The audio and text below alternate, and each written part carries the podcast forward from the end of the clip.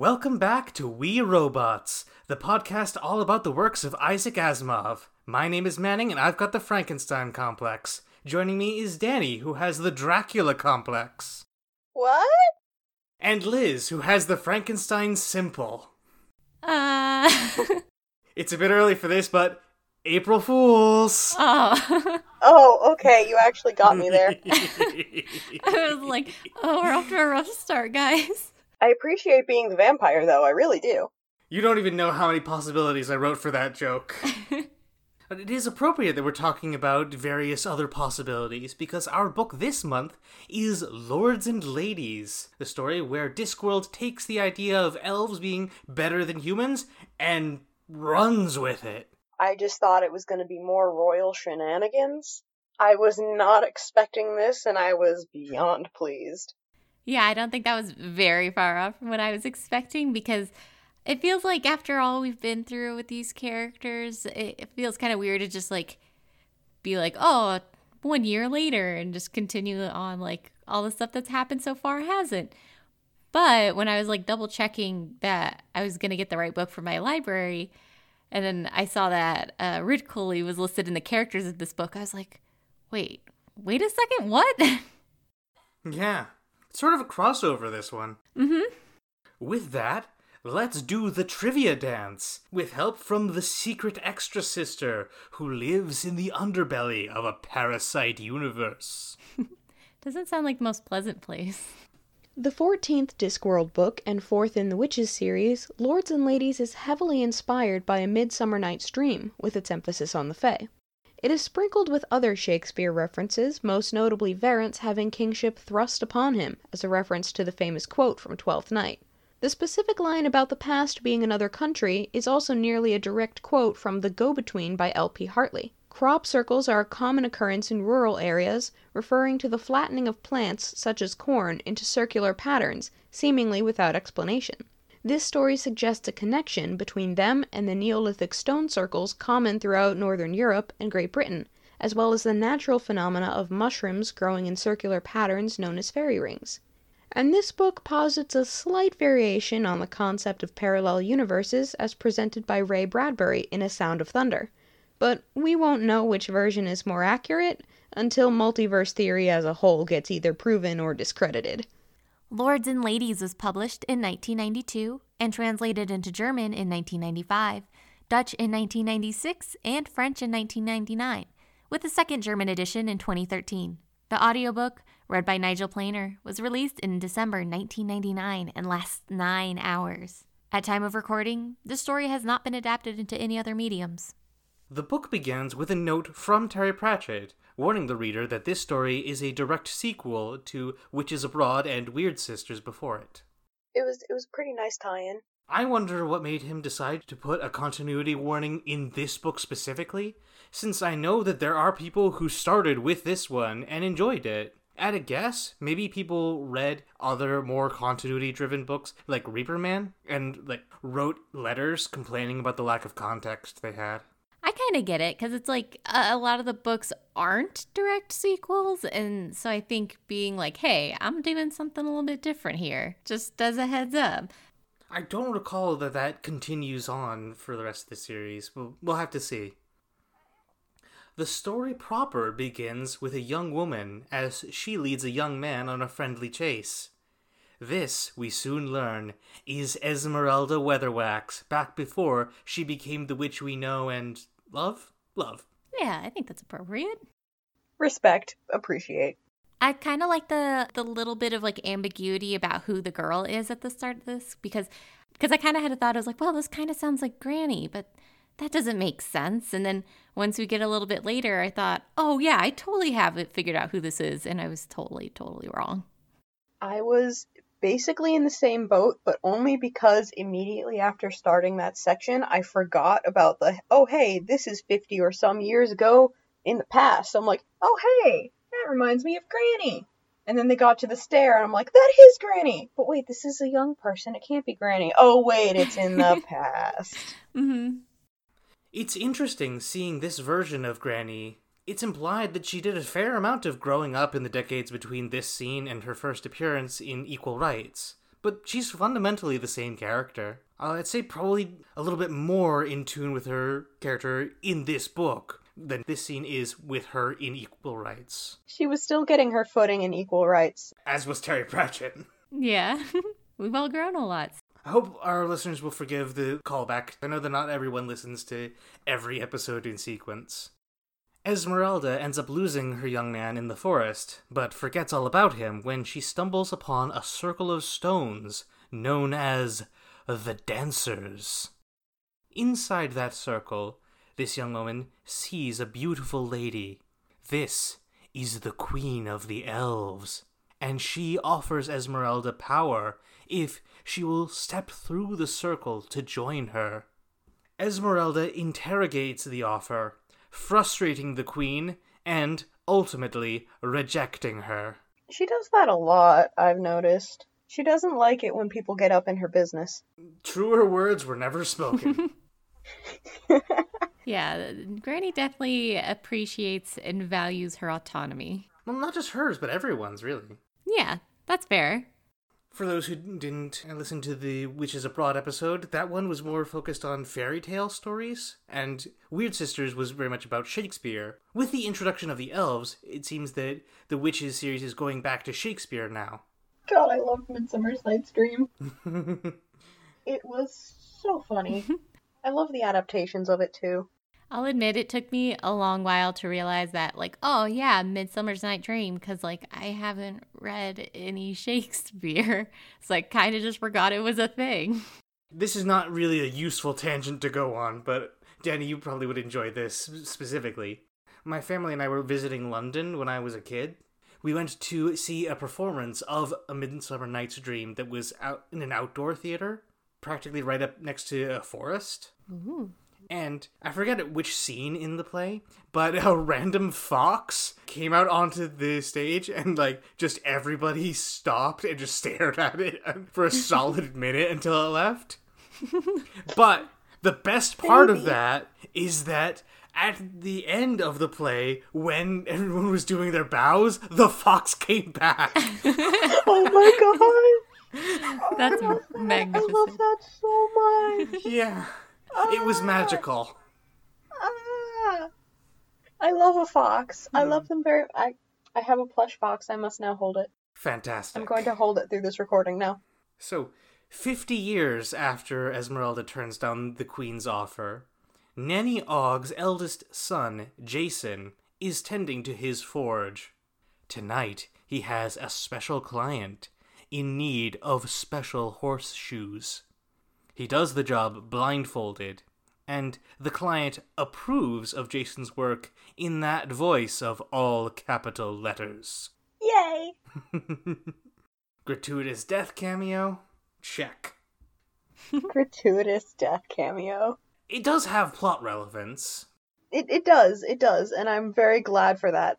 I really appreciate the kind of magic that Pratchett attaches to blacksmithing and as a result iron and all that in this, as we'll probably get into very soon. Because it just feels like you're taking this very, very old tradition and then kind of mystifying it up in a way that's really fun. And I feel like blacksmithing probably is not something that gets a lot of that in literature. It definitely deserves it. Mm hmm. Yeah. Meanwhile, the Lancre witches have returned from their world tour. Granny Weatherwax examines her cottage. Nanny Ogg terrorizes her various daughters in law. And Magrat gets the surprise of her life. King Verence has arranged their wedding without so much as asking her, and he is too absorbed in his vision of progress to really notice how she feels about that. It was surprising and upsetting. I- also couldn't help but feel like he was also falling into his own story stereotype. Blinded by progress is is very much a character trait that we see in um in in fiction that we see in fiction. When we got to this section, I kind of started to get a feeling that it was going to be a motif in this book, if you will, that it's going to ultimately be about talking to other people, like communicating what you want and what they want, and how things work better when you do that. And I feel like that was kind of reinforced through other events in the book, but it kind of feels like it falls flat on that. I can get that. because especially uh, Magrat's like arc in the last book. Well, if it's you can call it an arc, her character is very much defined by her wet headness. You know, she doesn't know how to speak for herself. She doesn't know how to like be bold and be a real witch, kind of as how Granny thinks of it. And I feel like that was going to be part of her arc in this book is her realizing she needs to speak up for herself to get what she wants. And I guess we'll talk a little bit more about that when we get further on. Yeah, for sure. First, I want to talk about King Verence. For those who missed out on Wyrd Sisters, Verence was the put upon court jester, much smarter than those around him, but trapped within his role by his sense of duty. Now he's the king, and out of a genuine desire to do a good job ruling the country, he's trying to apply relatively modern technology. It's not quite how I would have expected the character to develop, but it's an interesting angle that allows him to still be in the stories, since Discworld only keeps the characters that have humor value. Now, about the wedding and lack of proposal, Magrat being stripped of her autonomy like that is deeply frustrating to me. Primarily because I want to like King Verence, and that's not an okay thing to do. There's, like, context further on, but the way the narrative justifies this decision to just make this decision for Magrat just rubs me the wrong way. I don't have a good conclusion. Yeah. Yeah, I have. I will be getting to that very shortly. Yeah. And I think part of why it is so frustrating is because it's even mentioned in the last book that Magrat really likes Verence. Like, she really wants to be with him, and she has her own conflicts about that and who she thinks she's supposed to be. But then suddenly she comes back, and it's like she doesn't have a choice in that matter anymore. Across the land, crop circles begin to form in cornfields, in herb gardens, and, over at Unseen University, one even forms in the hair of Arch Chancellor Mustrum Ridcully. Oh, so that's what that was. yeah. I like this scene especially because it's like kind of this foreboding thing about crop circles popping up in these like kind of rural and very natural places and then it cuts to him panicking over his hair. We've had our zombie book. Is this the one about aliens? I mean, kinda. Yeah. Yeah, you're right. You're right, actually, now that, now that I think about it. The Lancre witches gather to discuss what the crop circles mean. Nanny Ogg and Granny Weatherwax know all about it, but they don't explain it properly to Magrat. This upsets the youngest witch, who lashes out at the other two by reminding them that she is going to be queen. Far from being cowed, Granny and Nanny basically give Magrat a cordial dismissal. This is witch business, and Magrat is going to be far too busy doing her thing. Yeah, this this whole thing just upset me for a few reasons. With every one of the witches books so far, I've been hoping that Magrat will just break into the fold someday and she'll and she'll finally have her place in the trio because she's supposed to, isn't she? That's you know, she's one of the witches. It's they're plural. They're not just a duo. They have to be a trio, don't they? This book was basically me accepting that no, character characters' narratives will go where the character's narrative will. It just it still bothered me though that just how often she was dismissed, how often like her views of things were seen as either just improper or odd or yeah.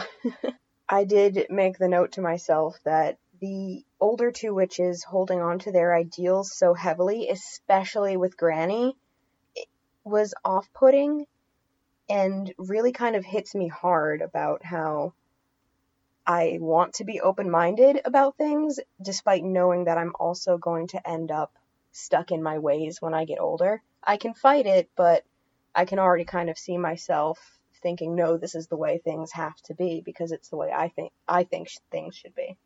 Big mood. And I think it's like a really thoughtful way to like consider it and how that's kind of a frustrating thing. Projecting onto Magrat Club hype. Hype.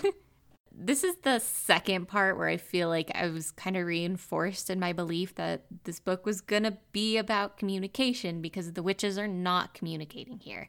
Granny and Nanny are very much making a point to not like include Magrat and their club, which she has like way more than earned her place to be there if she needed to earn it at all. And yeah, it I feel a little like frustrated that that didn't end up happening. I am nodding emphatically. Although to that point, it's kind of the established thing that Granny Weatherwax like is nasty to her friends, right? Like she makes a lot of mean comments to Nanny specifically, and part of why it feels like she's bullying Magrat is because Magrat doesn't have the thick skin to not see it as being mean. Yeah. That it's rejection rather than just how Granny eh, expresses affection. Granny interacts with people, everyone, in a very set manner. She's brusque, she's coarse, she's very to the point with everyone she meets. Versus, I suppose, what our normal sense is that you have a slightly different relationship with everybody. You want to be nice to people, to everybody. Um, and that means sort of catering to their personality as well. Like, I have a very di- different relationship with my mother than I do with my brother, and even from him, my best friends. Still understanding why Granny seemed a bit more aggressive than normal made it a little better, but still not okay. It's also a major motif of the Witches series that a witch has to present herself as capable, wise, and important at all times. And this is definitely demonstrated in the way that Granny and Nanny treat Magrat becoming queen as her stepping down in the world. My gut reaction to the bullying that Magrat gets from the other two witches is to dislike them for it, but I do know that they're doing it to help her toughen up. I, from that point of view, I can also kind of see it um, because from reading sort of between the lines, it seemed like even the townsfolk in Magrat's area didn't quite, they don't respect her. And we all know that Granny and even Nanny are very strong in the belief of you are a witch, you have to command respect. While all this is happening, back up of the circle of stones, the dancers, a hunter named William Scrope pursues a deer into the circle. As the deer enters, something else comes out, and it kills the hunter before he can react. In the realm of the elves, the queen is informed that her pet has escaped, and she laughs, saying it will have fun in the human realm. I say human realm, it's like the human and dwarf and troll and other. You know what I mean. Yeah. Discworld realm as we know it. The mortal realm, perhaps? I guess? Sure, let's go with that. Magrat has some difficulty adjusting to the royal lifestyle, especially the way that people grovel at her and the ridiculous clothing she's expected to wear. She talks about this with some of the staff, including Nanny Ogg's youngest son, Sean, who is the palace guard and general job doer. We love you, Sean. mm-hmm. Yeah, Sean's a good boy. He provides some very nice scenes of like levity, especially when things kind of start to hit the fan later on. Soon enough, Granny and Nanny discover that there are new witches in town, led by a girl formerly known as Lucy Tockley, but who has renamed herself Diamanda.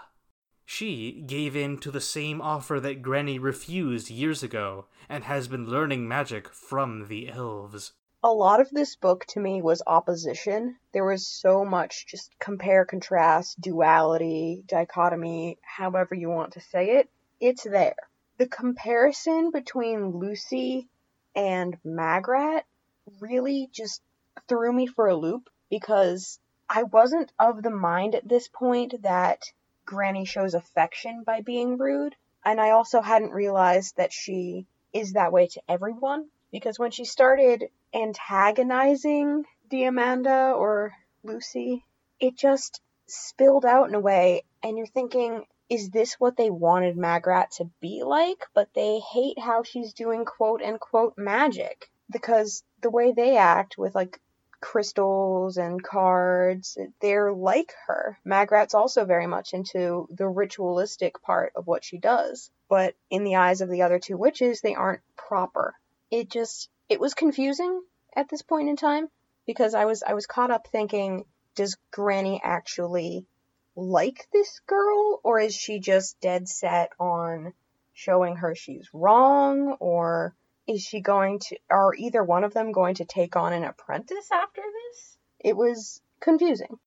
Granny and Nanny pay a visit to Diamanda's coven, which is full of girls who have similarly changed their names, such as Agnes Perdicia Nitt. So I kind of got a similar vibe that it would feel appropriate for, especially Granny, to like take on an apprentice to like take her spot when she is eventually gone.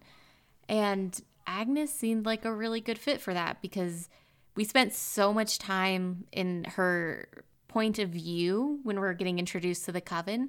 And then she comes back and like talks to the witches on her own. And I feel like maybe she's not as ag- aggressive and forward as Granny is, but she still like did kind of a ballsy thing of like re-confronting these people who kind of made fun of her.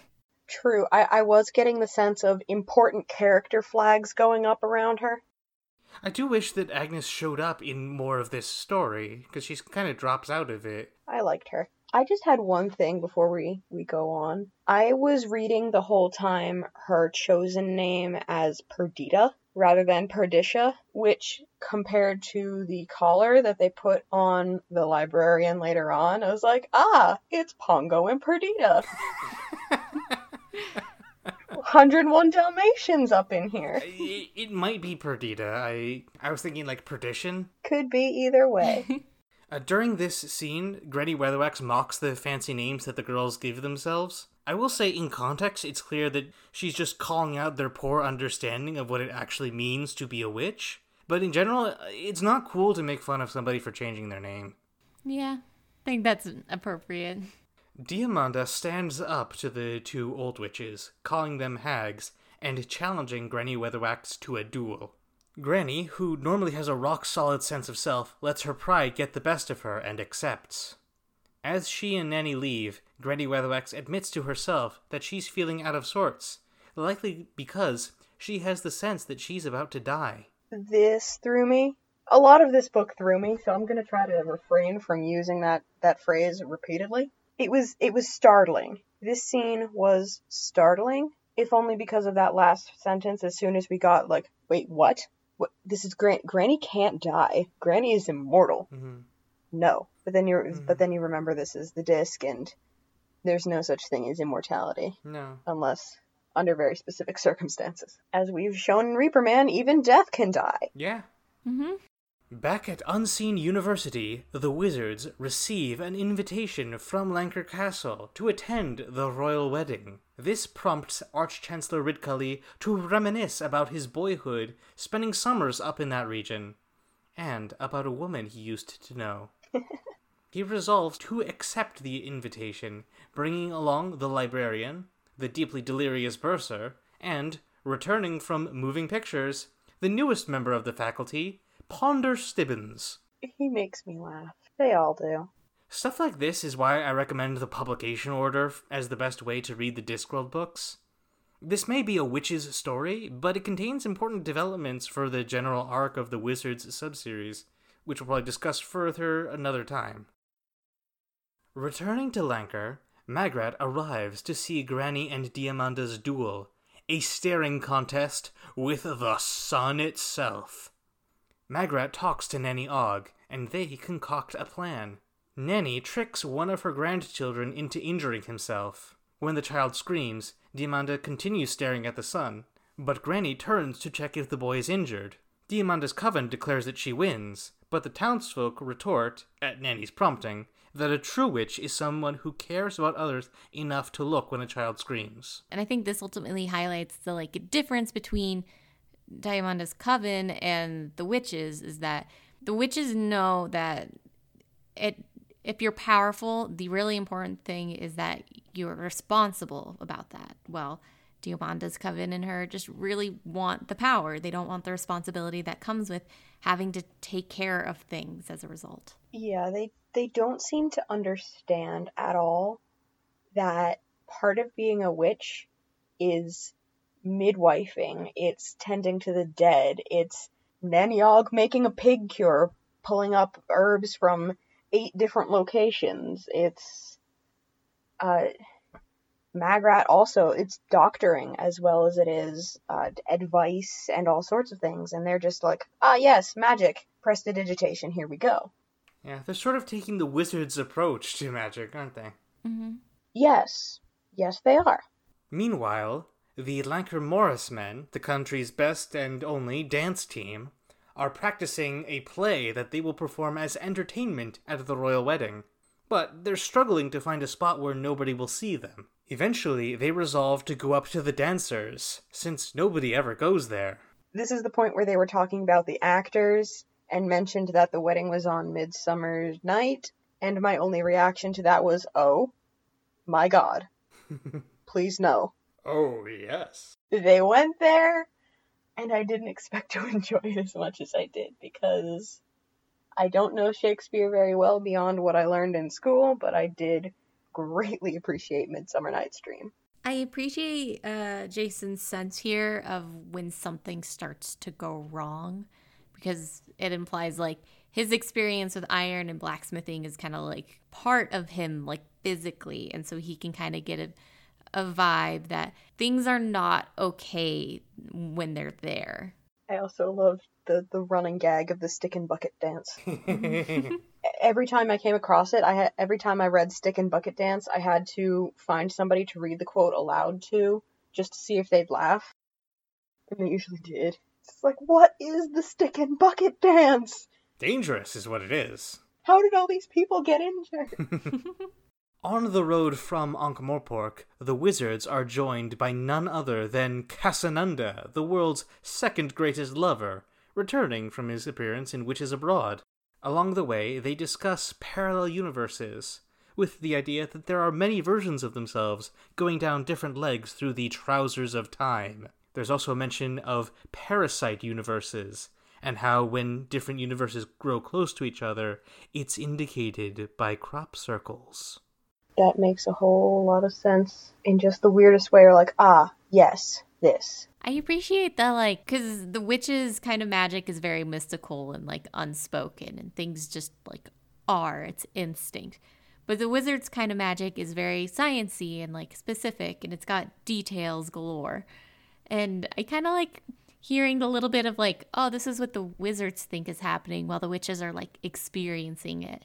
Personally, I'm most interested in the possibility of perpendicular universes, which I speculate would intersect with other universes as an atom thin sheet across the entire width of space. Pardon me as I steal that concept for use in some of my own writing. By all means. Well, there is some stuff in like if you get really into uh, like astrophysics or whatever that branch of science is called there is some kind of theory that uh, our how our universe exists, like atoms exist in like four or five or whatever dimensions, um, and so as a result, that like there are like moments where that kind of happens. I think I read something about that. I don't know if it's pseudoscience or not, but I like the concept too much, so nobody correct me. but I think I heard somewhere about there being wounds on our universe that is speculated that came from collisions with other universes. Huh. That's weird. I just I, I this stuff is a little bit over my head, but my boyfriend is very much into uh, space and all that, and he has tried to explain it to me before. I'm on the opposite end of things. I like the microbiology and the void between atoms. It's so big and so small at the same time. I conceptually like space, and I know enough about space to be able to usually answer questions on Jeopardy, but that's about it. I enjoy the concept of the void. On a moderately related note, back at the parallel universe stuff, uh, I'd suggest anyone who's interested in the concept of parallel universes and Discworld to go check out the Long Earth book series. Uh, it's not particularly funny, but it's got some interesting postulation about human development once freed from resource constraints. Back into the book that we are discussing, Margaret finds relief from the royal treatment in the form of the palace beekeeper, Mr. Brooks. They talk about bees and how nature is disgusting, and how there can be only one queen in the hive. I don't know about you, but that sounds like an important line to me. As somebody who very much like loves and appreciates bees, I just uh, like when they pop up in things, especially when they're actually like important in those things. Bees are good. I appreciate them. But I'm Oh god, no. I'm probably cutting that one. Granny Weatherwax finds Diamanda at the dancers and warns the girl about the danger in consorting with elves. Blind with spite, Diamanda runs into the circle of magnetic stones, and Granny reluctantly chases her into the elfish realm. I greatly appreciate the imagery of them running in and then nails from Granny's boots popping out as as they go past. Just from the force of the magnets. Magnets! How do they work? I have no idea, but I'm pseudosciencing enough to have floating islands in one of my stories. Granny and Diamanda barely manage to escape, but Diamanda has been hit by one of the elves' poisonous arrows. What's worse, one of the elves managed to follow them through, but Nanny is able to take it down with a clothes iron. I think that's a very witch way to go about having weapons, is just take whatever stuff that can work as a weapon, but is also just useful most of the time. Witches don't go for swords, typically, they go for knives, because when you're not in a fight, you can use them to chop stuff. Witching in Discworld is very much about the practical, is what I'm saying. yeah. The witches bring both Diamanda and the elf to Lancre Castle so that Magrat can treat the poisoning and so they can throw the elf in the dungeon where it's trapped in iron. Granny takes Verence off to the side to explain the nature of elves. They are glamorous in the truest sense of the word, meaning that they project a magical glamour which makes people see the elves as beautiful, perfect beings, and themselves as low and unworthy. In fact, well, I, I hate to use the term, but there's really no better way to phrase it than they are a race of sadistic psychopaths who delight in torture and cruelty. I have to appreciate the nod to cats and mice, particularly when looking at Grebo. Aside from that, what kind of brought me back into appreciation and like, okay, no, they really do care about Magrat is the choice to bring Diamanda to Magrat for treatment. I kind of wish you would have like lingered on maybe the like consequences of this scene a little bit more later on in the book, just because I feel like it would provide a lot of like value to Magrat's character to be like, yeah, maybe she's not a traditional witch, but you know what? She is really good at this specific thing that is part of being a witch. Hmm. Yeah, definitely, I can agree with that. Going on to the elf stuff specifically, this is a very interesting take on elves as a concept, because so much of fantasy media tends to follow Tolkien's footsteps, having this race of beautiful, pointy eared white people who are the best at everything. This is basically taking that idea and bringing the inherent toxicity of the, that concept into the actual text. The idea of inherent superiority through birth is culturally poisonous, and in this story, that poison is actualized as cruelty. I also had it as a slightly more refreshing take. We all know like Tinkerbell and the cute fairies and everything like that, but as soon as these were brought up, I'm like, oh, this is the court. This is the wild hunt. This isn't just the elves and the fairies. This is the fae that everyone was so afraid of in folklore. And it's honestly refreshing to see that in any form of media. Yeah, it kind of feels like a return to like an older tradition about what people thought of like elves and the fae. especially since my mom writes elves and I have been hearing a lot about it lately. It's like fun slice of life political drama stuff.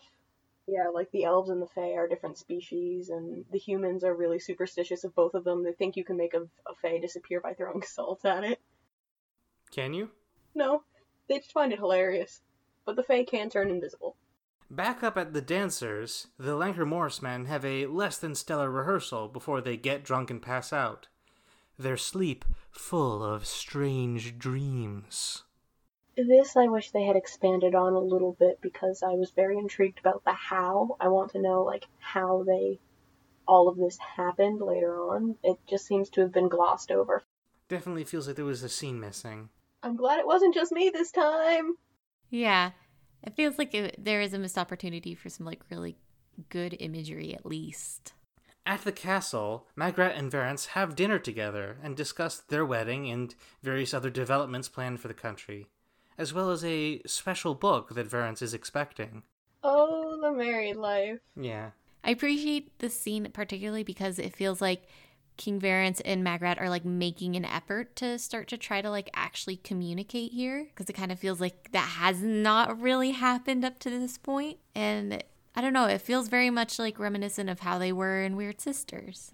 I think I got a little wrapped up in this part, whereas I didn't quite see the communication, though, yes, I, I agree it did happen. I was more wrapped up in, wow, Magrat really doesn't feel at home anywhere, does she? She doesn't like being queen, and she didn't like what came with being a witch, so what's she gonna do? Ultimately, she will continue to experience that discomfort wherever she goes until she learns to accept herself. Mm-hmm. Mm. Which is valuable and important information. It can be a really hard thing to learn. I'm still trying to learn it. Yeah, same. I very much believe in having a home somewhere, which honestly can coincide with having a hobby, Hmm. Something you can you can fall back on and be comfortable in. Like podcasting. Wink. I mostly wanted to touch on this scene because it's very sweet and incredibly humanizing for both characters. It reminds the reader that these two genuinely care about each other, and also that they are phenomenal dorks who want to learn sex from a book. True. Oh god, true. Utter virgins. The wizards and Casanunda arrive in Lancre along with the mail. Verence arrives too late to prevent Shawn Ogg from discovering his special delivery, a book on what was supposed to be marital arts, but is actually martial. Very fortunately for the king. Yeah. That could have been awkward. Dodged a bullet. in the castle, Magrat sneaks into Verence's room and discovers how the king sleeps. This was the humanizing moment for me. You get pulled in by his kingly, attempted kingly demeanor, where like he wants what's best for his country and he's dismissive of Magrat, and you're like, what happened to the Verence we knew? And this was it. Yeah, I think you're really like on like hitting the nail on the head there because I think it shows that like Verence has changed, you know, like both in his status and his responsibilities, but he still views them very much the same way as he did when he was just the fool. And it, it just occurred to me that I think this might also be a turning point for Magrat as well, where she's like, okay, he's still him. I can still be me doing this. Like, so maybe I can be queen. Like, I can still be with him. There's hope. To explain what we're talking about to anyone who hasn't read the book, I'm just going to do a direct quote here because summarizing couldn't do it justice. He'd always slept in front of the door to his master, and now he was king, he slept in front of the door to his kingdom. Magrat also discovers a letter that her fiance received at some point while she had been traveling, but we don't get to find out what it says just yet. The celebration begins, and various nobles from the surrounding region have come to congratulate King Verence, though Magrat is absent. Granny Weatherwax and Nanny Ogg are worried about this, but they get distracted when Nanny is propositioned by Casanunda, and Granny reunites with Ridcully, who it turns out was the young man we saw chasing young Esmerelda at the flashback at the start of the book. Yeah, my, my note here is I looked it up. I couldn't find it, so I'm not gonna extrapolate on that. It looks like you're referencing that bit in Equal Rites when Granny also had a relatively romantic history with the then Arch Chancellor in that book. Okay, so I wasn't losing my mind. Oh, yeah, this is basically a repeat of what happens in that, but just done better. Listen, there's no continuity errors in Discworld, there's simply alternate pasts. Okay, in in this book that is extremely accurate. Ridcully teleports himself and Granny Weatherwax far from the party, back to the bridge where they had parted ways decades ago. They talk for a while, partly complaining about the young people in their respective magical professions, but mainly about how they lost touch despite their mutual romantic interest. I have feelings with a capital F. So, pulling it all back into duality between the witches and wizards, the old and the young, it's really just laid out here at this point, especially um, that it, there's a very stark difference. The we've already brushed upon the witches being more natural, spiritual, working with the people, whereas the wizards are mathematical, above it all. Uh, runes and spell books and towers and everything you'd associate with a wizard.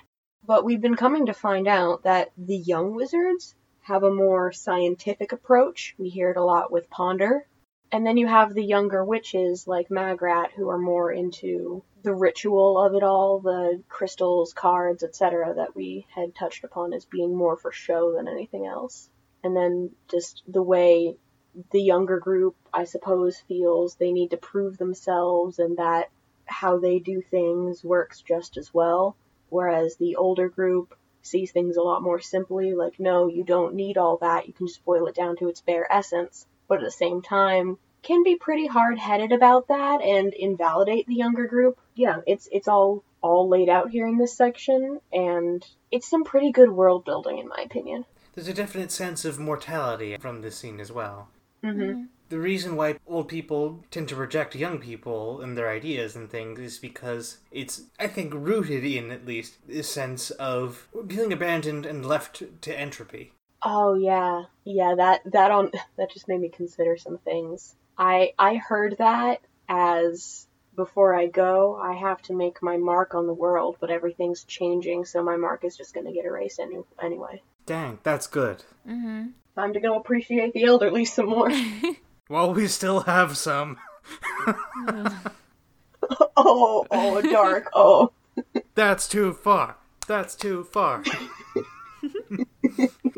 I like that the because we always hear we very frequently hear about Nanny Ogg's past relationships throughout these Hmm. books. And it's kind of nice to hear about Granny's. You know, like she was young once, despite how it may seem, and she had her own loves and losses involved with all that. No, old people are always old. They have only ever been old.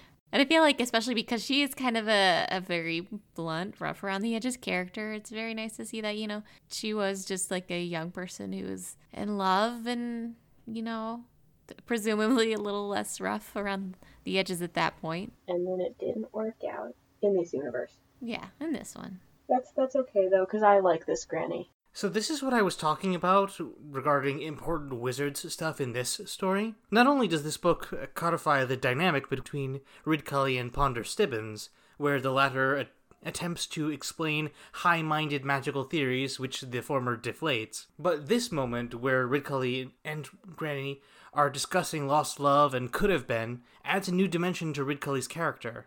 I don't know if this really invites the audience to reevaluate him entirely, but the way he interacts with Granny exposes how much the two of them care about each other in very different ways. Going into how this informs our understanding of Granny, uh, she spends much of this conversation trying to push Ridcully away, but at no point does she actually deny having feelings for him. In fact, I would argue that this is about several things.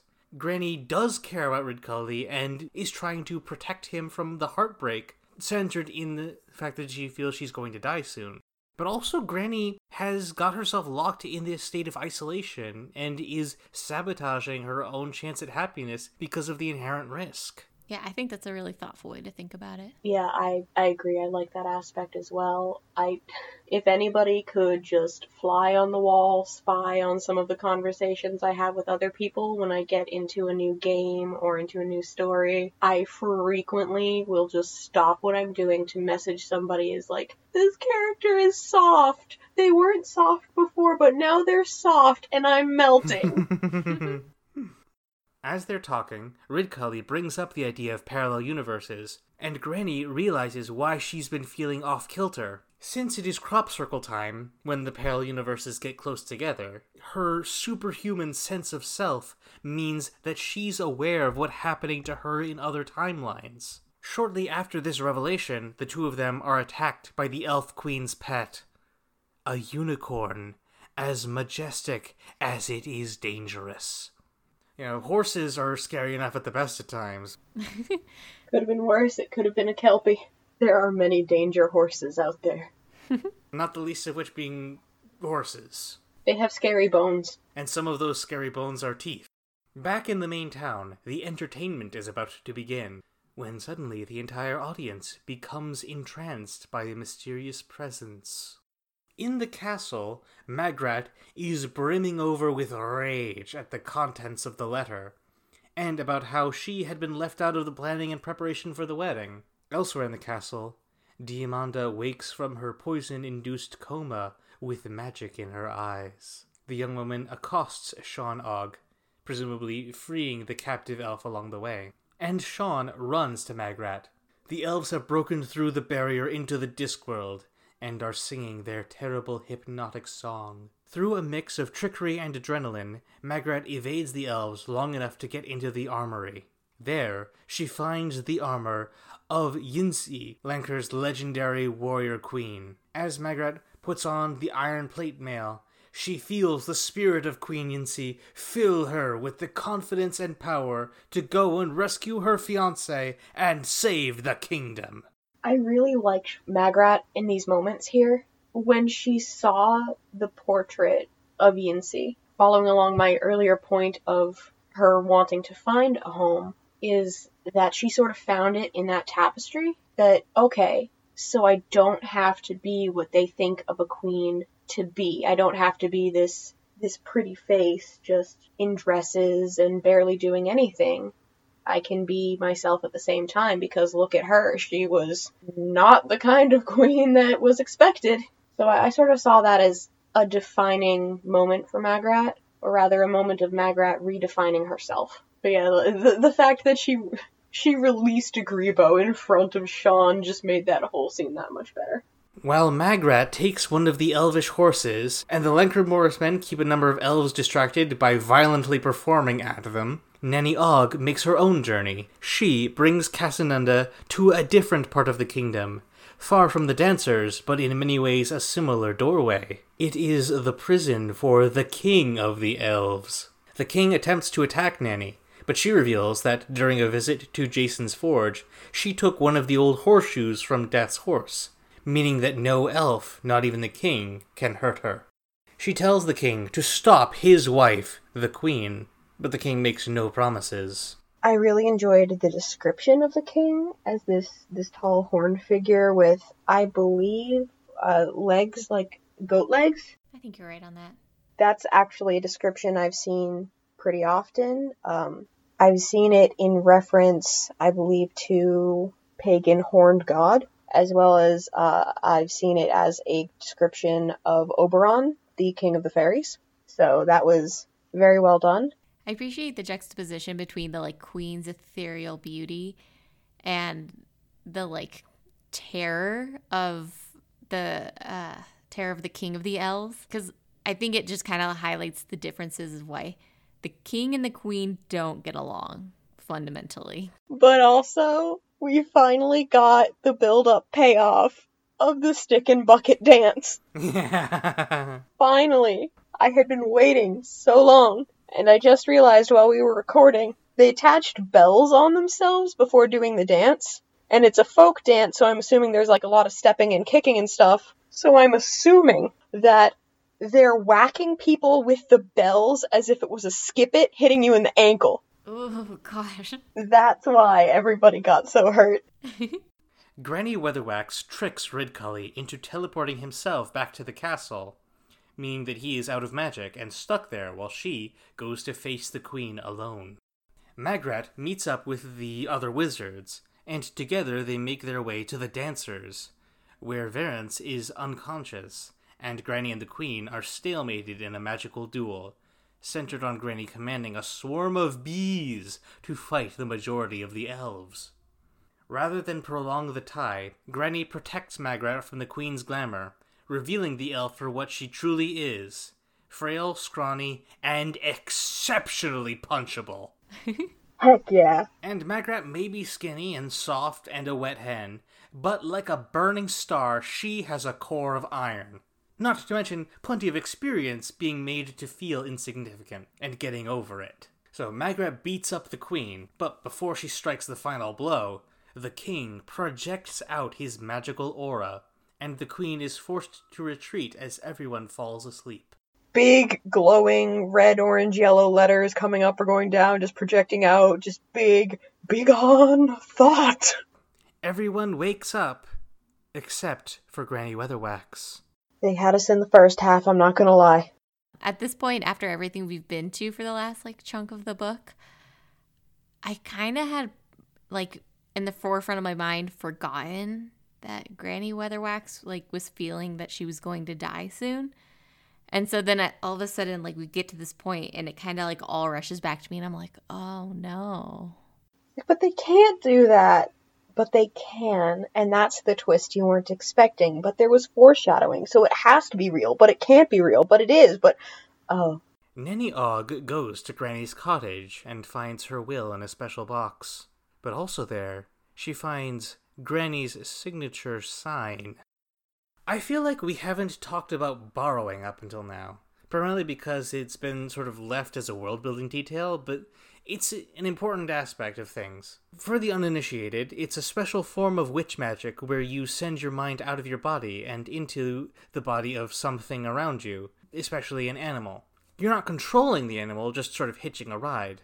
Borrowing is very much a subtle, sensible form of magic, emblematic of how witchcraft is defined as practicality, putting in the effort, and having mutual professional respect for the natural world. Note that while you're borrowing, you can't typically move your own body, which is why Granny has a sign she holds up, which says, I ain't dead. Presumably because she's had some unfortunate accidents in the past. Well, it also mentions it here, just like it's a sentence, I think, of uh, where Magrat supposedly like went into Granny's house and found her like that and like ran to Nanny Ogg crying.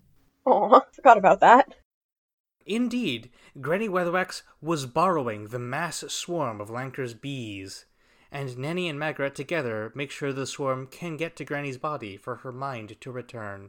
My running theory right now, or flying theory, is that Granny was only able to get into the swarm's mind, her, their hive mind, because she herself was also fragmented by all the thoughts and memories of her past selves or potential past selves. Because she had made mention that she had a hard time connecting with bees and only with bees because they were so many all at once. They functioned as a singular unit while remaining separate, which is exactly her relationship with her parallel or perpendicular selves.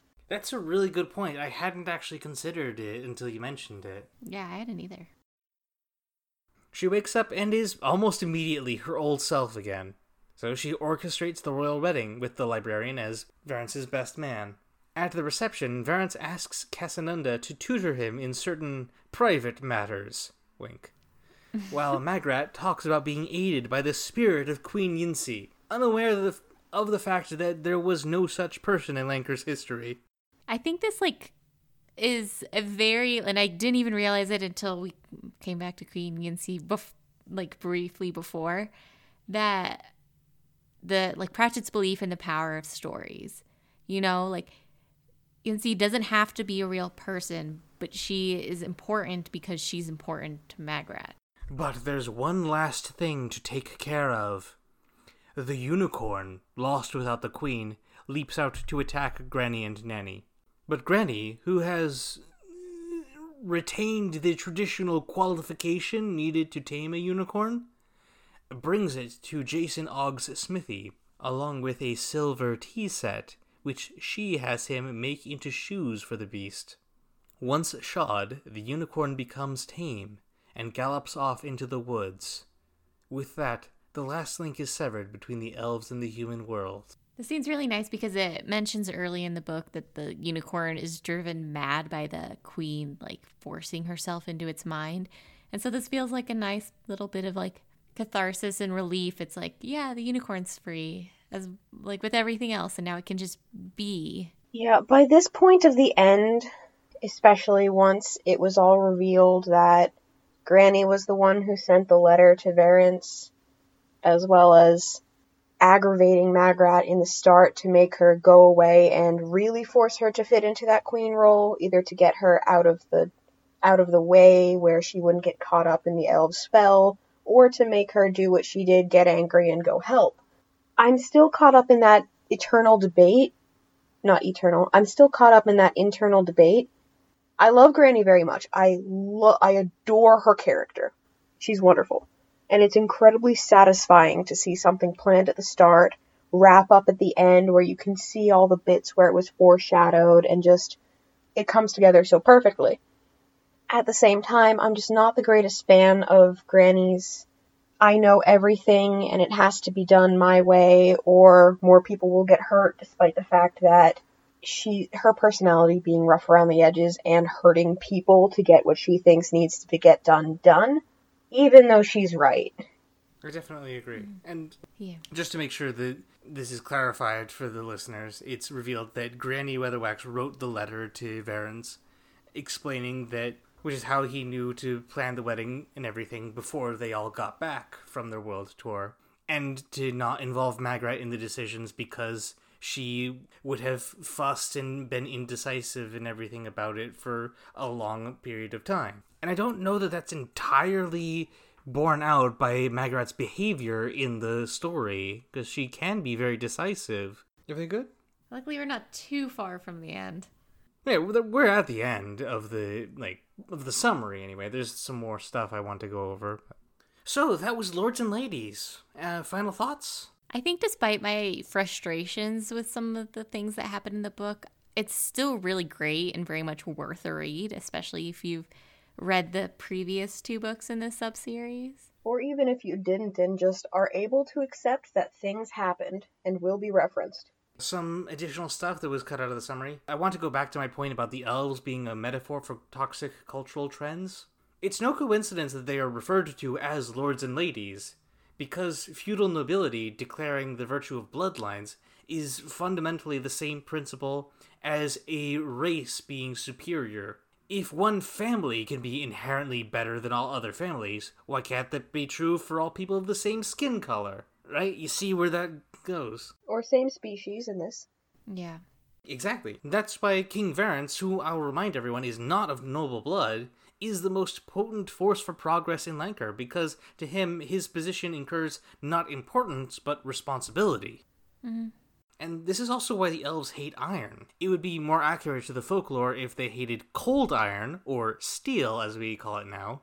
But metallurgy in general is a tangible representation of human civilization, at least from a Eurocentric perspective. But taking rocks out of the ground and turning them into tools, literally transforming an aspect of nature through ingenuity, patience, and discipline, it's a manifestation of our ability to think beyond the world as it's presented. The modus operandi of the elves is to make those around them feel small, but our problem solving capabilities mean that we are able to overcome challenges far greater than ourselves. Yeah, I think that's like a really, really great way to look at it because in a lot of fantasy, there is some fairly problematic aspects about like there being like a better all powerful like race or like subgroup of people. And it's even in like some fairly innocuous things like some people are just born better wizards than others or whatever. And bloodlines determine that. Well, this book is definitely not a new book. And so it's refreshing to see that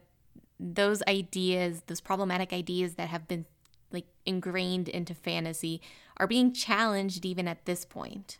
That was brought up rather specifically in the text as well, especially with the elves' aversion to iron. The reason they couldn't assert themselves on the majority human populace of the disc was because they had, as the witches said, they had iron in their heads.